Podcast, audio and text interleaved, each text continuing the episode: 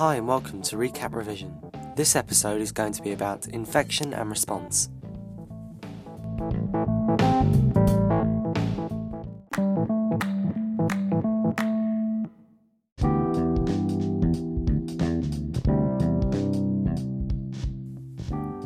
Pathogens are microorganisms that pass disease from one organism to another.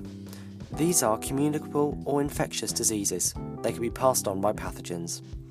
There are four types of pathogen viruses, bacteria, fungi, and protists. The life cycle of all pathogens is similar. First, they will infect a host, then they reproduce or replicate if they are a virus. Then they spread from their host and infect another host and repeat. Pathogens can spread in multiple different ways. First, airborne.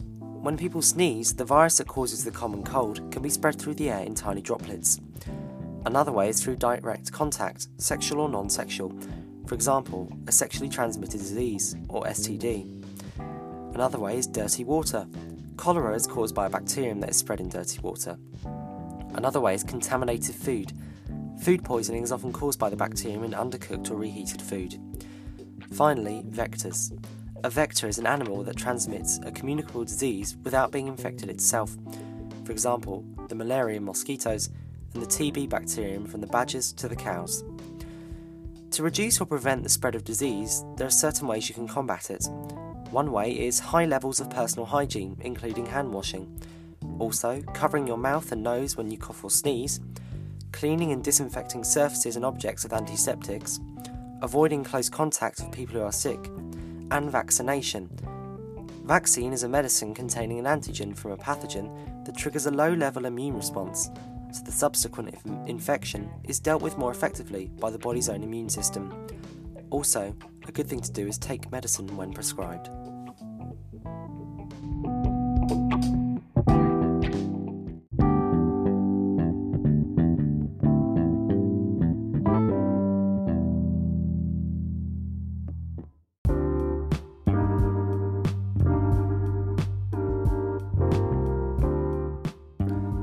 Viruses are not considered to be alive as they don't fulfill all the seven life processes. For example, they replicate and they don't reproduce and they don't respire. They are not species, as the definition of species is the smallest group of classifying organisms, all of which are able to interbreed to produce fertile offspring. Viruses are classified therefore as strains. They are some of the smallest pathogens, made from short lengths of DNA or RNA surrounded by a protein coat. They infect individual cells use the host cell to replicate and causing the cell to burst, allowing new viruses to infect surrounding cells. Measles is caused by a virus and can be fatal. Most young children are vaccinated against it. Its symptoms include a fever and red skin rash. It is spread through the air in droplets from coughs and sneezes. HIV, or human immunodeficiency virus, is spread through sexual contact during exchange of bodily fluids.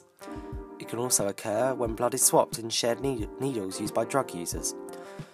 Initially, symptoms include flu like, but unless an infected person is given antiviral drugs, the virus will attack the body's immune system. HIV disease is called AIDS, acquired immune deficiency syndrome, when the person's immune system can no longer defend them. In plants, there is tobacco mosaic virus. It infects many plants, including tomatoes, not just tobacco. The plants develop a mosaic like pattern on the leaves, reducing photosynthesis that can be completed, which reduces growth. It costs an estimated 60 billion US dollars per year.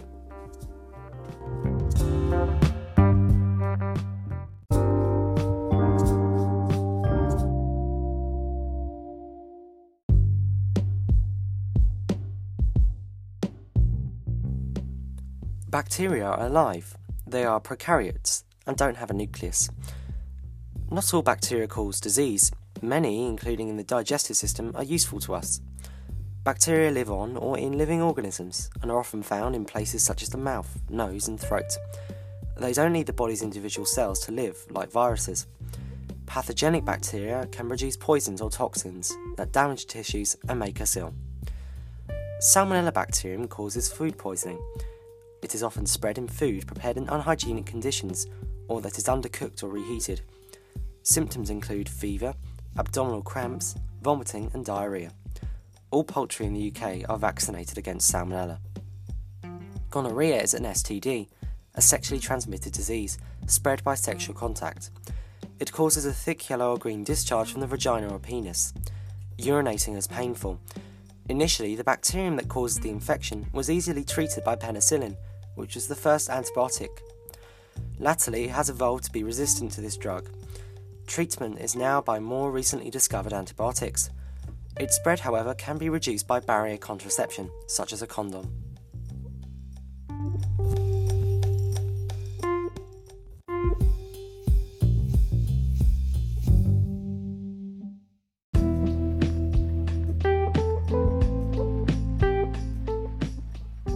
Fungi are eukaryotes, like animals and plants. The cells have a nucleus, and they also have cell walls, but are made from chitin and not cellulose. Chitin is a polymer made from sugars that forms the cell walls of fungi and the exoskeleton of insects. Fungi can be single celled, like yeast, or multi-celled, like mushrooms. Not all fungi cause disease. Some, like yeast, are very important economically in making bread and beer. Rose black spot is a fungal pathogen which infects roses. It causes purple and black marks on the leaves of infected plants. Like tobacco mosaic virus, it reduces photosynthesis and reduces its growth. Severely infected plants will die. The disease is spread by water or wind. It can be treated by using fungicides and removing and destroying the affected leaves. Protists, however, are also eukaryotes. They are single or multi-celled but they do not have tissues, organs, nor organ systems like animal, plants, and fungi. One of the most common diseases caused by a protist is malaria. This is spread by in blood sucked by mosquitoes. These are therefore the vector for the spread of the disease. It causes recurring fevers that can be fatal if not treated. Reduction in the spread of malaria occurs by preventing mosquitoes from breeding and by using mosquito nets and sprays to avoid being bitten.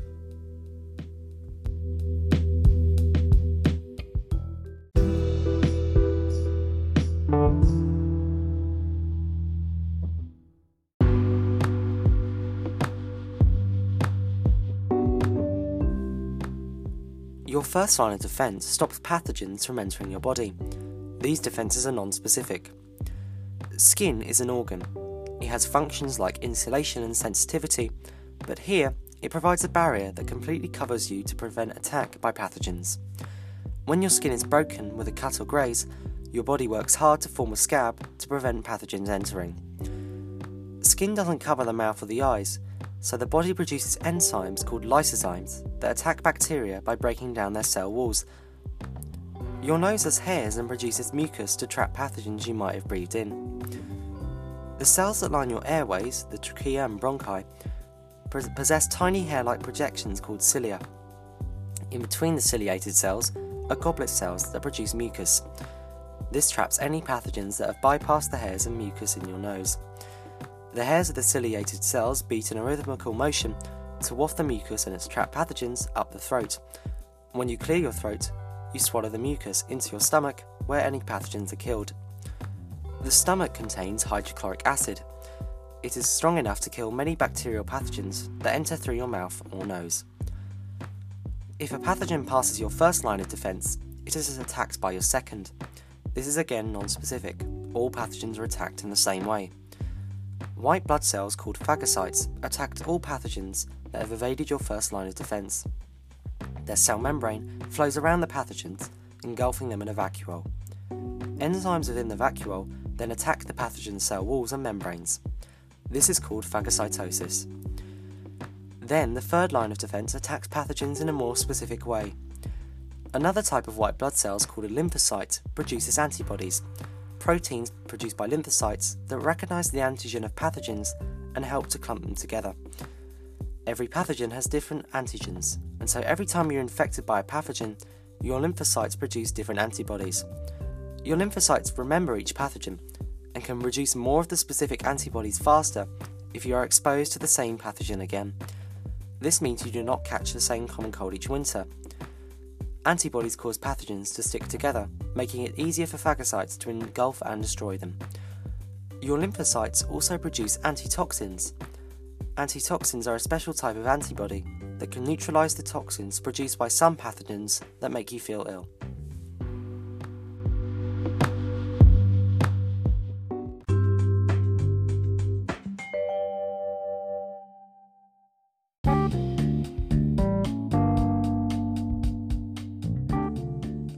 A vaccination is a small quantity of dead or inactive form of pathogen. This is introduced into the body, often by injection. This stimulates the lymphocytes to produce antibodies. Vaccinations protect us from disease. Herd immunity is when if a large proportion of a population is vaccinated, it is much, much less likely that a disease will spread. Shortly after a vaccination, you may feel a little sick. This is your body fighting the disease and is caused, called the initial exposure. However, if you were to encounter a more severe case of the pathogen in later life, a secondary exposure, then your lymphocytes remember the infection and produce more antibodies faster. In doing so, you are much less likely to fall ill. You could show this on a graph with the initial exposure and the secondary exposure, with the primary immune response and the secondary immune response time would go along the x axis and the concentration of antibody would go up the y axis.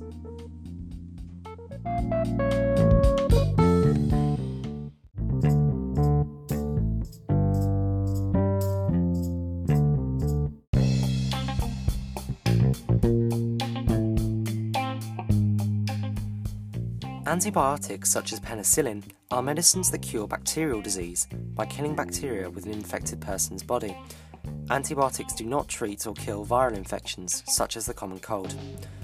It is difficult to develop drugs that kill viruses within cells without hurting the cells themselves. Since the discovery of the first antibiotic by Sir Alexander Fleming around 100 years ago, millions of lives have been saved by their use. However, some bacteria are rapidly evolving resistance to antibiotics. They are doing this much faster than we can find new ones, doctors are worried that soon many antibiotics will not work anymore and deaths will increase again. Painkillers are drugs that reduce or stop pain. Some were discovered in plants, like aspirin, which naturally occurs in the bark of willow trees. Others, like paracetamol, are artificial and have been designed by chemists. Painkillers are used to reduce the symptoms of disease such as pain, swelling, and fever. However, they do not kill the pathogens themselves.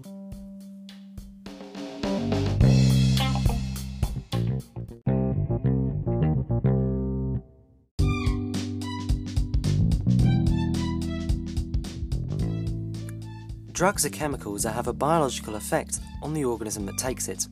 They can be natural or man made, helpful or harmful.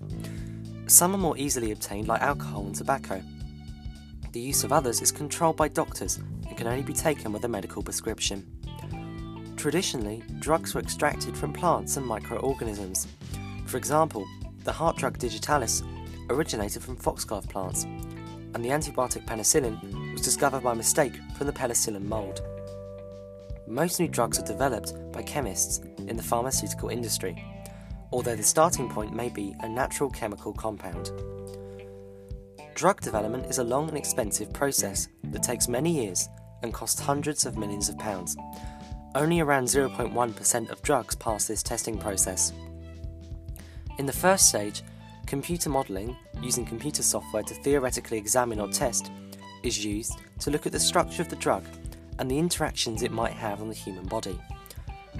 The second stage involves laboratory tests that can be on cells grown in the lab- laboratory or on animals. The results from these are used to predict how the drug will affect humans. The final stage involves human trials.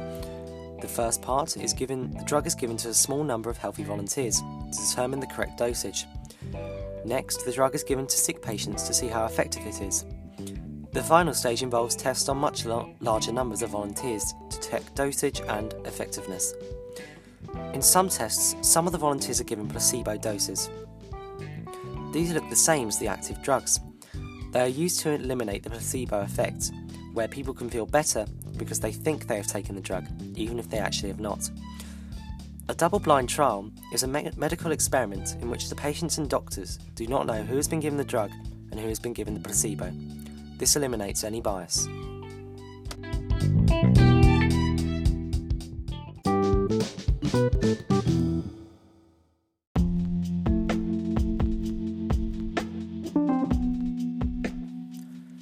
Antibodies are proteins made by your lymphocytes. They are made to bind specific pathogens. Antibodies attach themselves to proteins called antigens found on the surface of pathogens and, in fact, on many other substances. The shape of the antibody fits perfectly with the shape of the antigen. Recently, we have developed the ability to make antibodies fit antigens found on other surfaces, not just pathogens.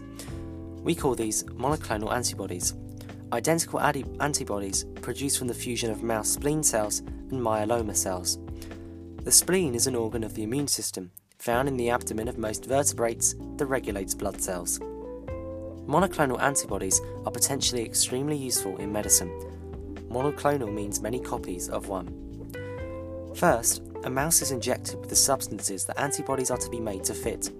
This must contain antigens. Over the next few days, the mouse will naturally make antibodies to attack this substance as part of its immune response. Small numbers of spleen cells that make antibodies are removed from the mouse in an operation. These spleen cells are fused with cancerous myeloma cells. Myeloma is a malignant tumour of white blood cells in bone marrow. These divide by mitosis in an uncontrolled manner. This process forms hybridoma cells. Hybridoma is a monoclonal antibody producing cell formed from the fusion of a mouse spleen cell and a myeloma cell. These hybridoma cells will live indefinitely and continually produce monoclonal antibodies as they do. The hybridoma cells are cultured in a medium that only allow hybridoma cells to survive. Then, the monoclonal antibodies are harvested. These monoclonal antibodies will now bind to the original substance injected into the mouse. They are collected by centrifuga- centrifugation, filtration, and chromatography.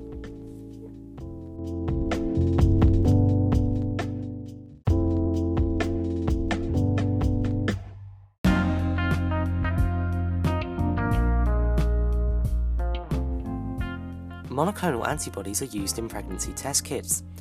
They are placed on the ends of a short stick onto which a woman urinates. If she is pregnant, she will have a small amount of a specific hormone called HCG, or human chorionic gonadotropin, in her urine. This binds to the monoclonal antibodies on the end of the stick and indicates she is pregnant. If she is not pregnant, she will not have HCG or hormone in her urine, and so it will not bind to the monoclonal antibodies on the stick. Monoclonal antibodies have been designed to bind to and therefore diagnose infections, including hepatitis, HIV and AIDS, herpes, and chlamydia. We can design monoclonal antibodies to contain a fluorescent dye, and under UV light, they will glow and identify an area of the body that contains the corresponding antigen. Monoclonal antibodies could be made to bind and so diagnose the presence of almost any substance in the body. We call tests like this diagnostic tests a medical procedure that tells a patient whether they have an infection or condition. They diagnose whether there is a medical issue but do not treat it. However, monoclonal antibodies can also treat illnesses. They have been designed to help your immune system attack cancerous cells and carry toxic drugs or radiation to them to kill them. They can also stop the cells dividing. We can design monoclonal antibodies to only bind to the cancerous cells and stop the healthy cells from being killed. However, shortly after monoclonal antibodies were first designed, many people thought they were a magic bullet capable of treating many illnesses. However, there have been more side effects than anticipated first off. These have been identified in the rigorous process of drug testing that we now have.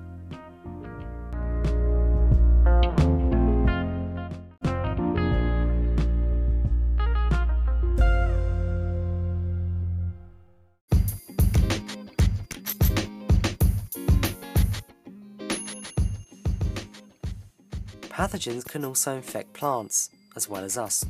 Plants can also be infected by insects.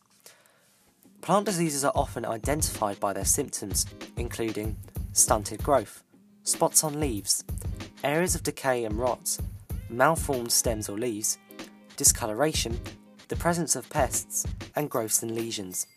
A lesion is a part of an organism that has symptoms of disease, such as a wound, ulcer, or abscess.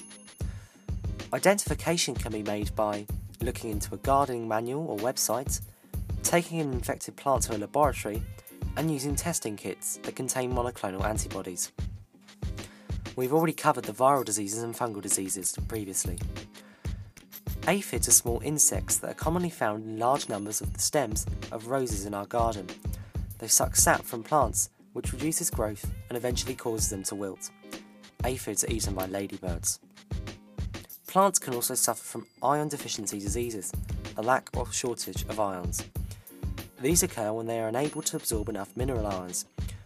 Without suitable nitrate ions, plants will develop stunted growth as they cannot make enough protein. Without magnesium ions, plants cannot make chlorophyll, necessary for photosynthesis. Plants with insufficient magnesium appear yellow. We call this chlorosis. Plants have physical, chemical, and mechanical methods of preventing infection by pathogens. Physical defense responses include a strong cellulose cell walls that stop infection of individual cells, tough waxy cuticle on leaves, and bark which forms layers of dead cells around stems, which fall off, taking the pathogens with them. Chemical defense responses include, by a small number of plants, production of antibacterial chemicals to stop infection, examples include mint and witch hazel plants, and the presence of poisons to stop leaves being eaten by herbivores, for example, poison ivy and deadly nightshade plants. Mechanical adaptations include thorns and hairs which stop leaves being eaten by herbivores, leaves that curl up and droop when touched, for example, the Mimosa pudica plant, and spots on their leaves which mimic butterfly eggs to stop others laying eggs on them, for example, the Passiflora plant.